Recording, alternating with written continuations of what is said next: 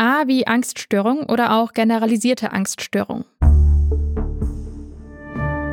Eine Angststörung, das ist eine psychische Krankheit, also eine Krankheit der Seele, und die kommt ziemlich häufig vor. Dabei hat man sehr große Angst, und zwar so sehr, dass es krankhaft ist, also dass es den Alltag ganz schön einschränkt. Erstmal vorweg. Ab und zu Angst zu haben, das ist an sich total normal und auch ein wichtiges Gefühl. Zum Beispiel, weil uns die Angst vor gefährlichen Situationen warnen kann.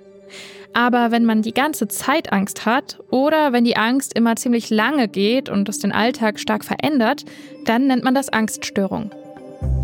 Es gibt übrigens verschiedene Arten von Angststörungen. In dieser Folge geht es um die sogenannte generalisierte Angststörung.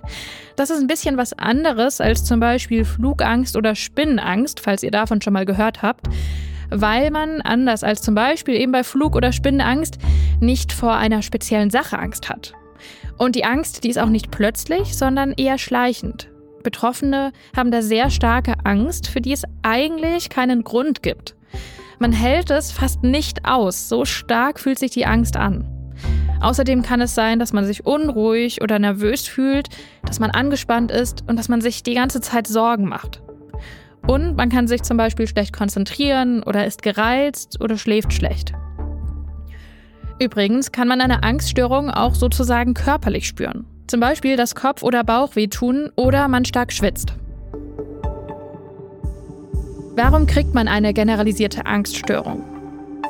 Das kann verschiedene Gründe haben. Manche Personen sind eher ängstlich als andere. Das kann zum Beispiel in der Familie liegen, also dass die Angst sozusagen vererbt wird. Oder es kann auch daran liegen, wie die eigene Kindheit war oder ob man schon mal was Schlimmes erlebt hat. Und auch körperliche Krankheiten können damit zu tun haben, dass man ängstlicher wird. Außerdem spielt Stress eine Rolle.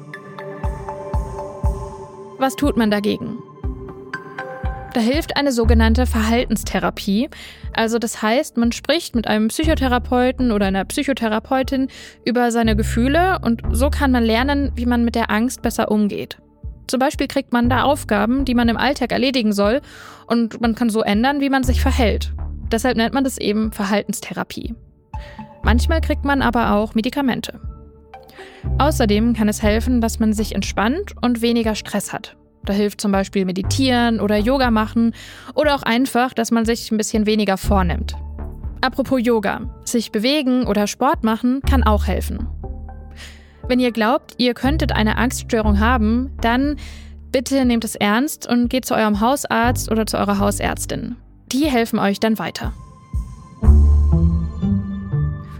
Das war Gesundheit hören, das Lexikon. Ich bin Kari Kungel aus dem Team von Gesundheit hören. Das ist das Audioangebot der Apothekenumschau. Wenn ihr mehr zu Angststörungen wissen wollt, wir haben euch was in den Infos der Folge verlinkt. Und auch Anlaufstellen übrigens, an die könnt ihr euch wenden, wenn es euch gerade nicht gut geht.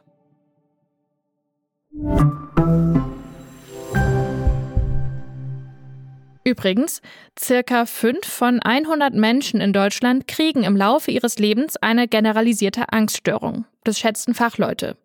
Frauen sind häufiger betroffen als Männer.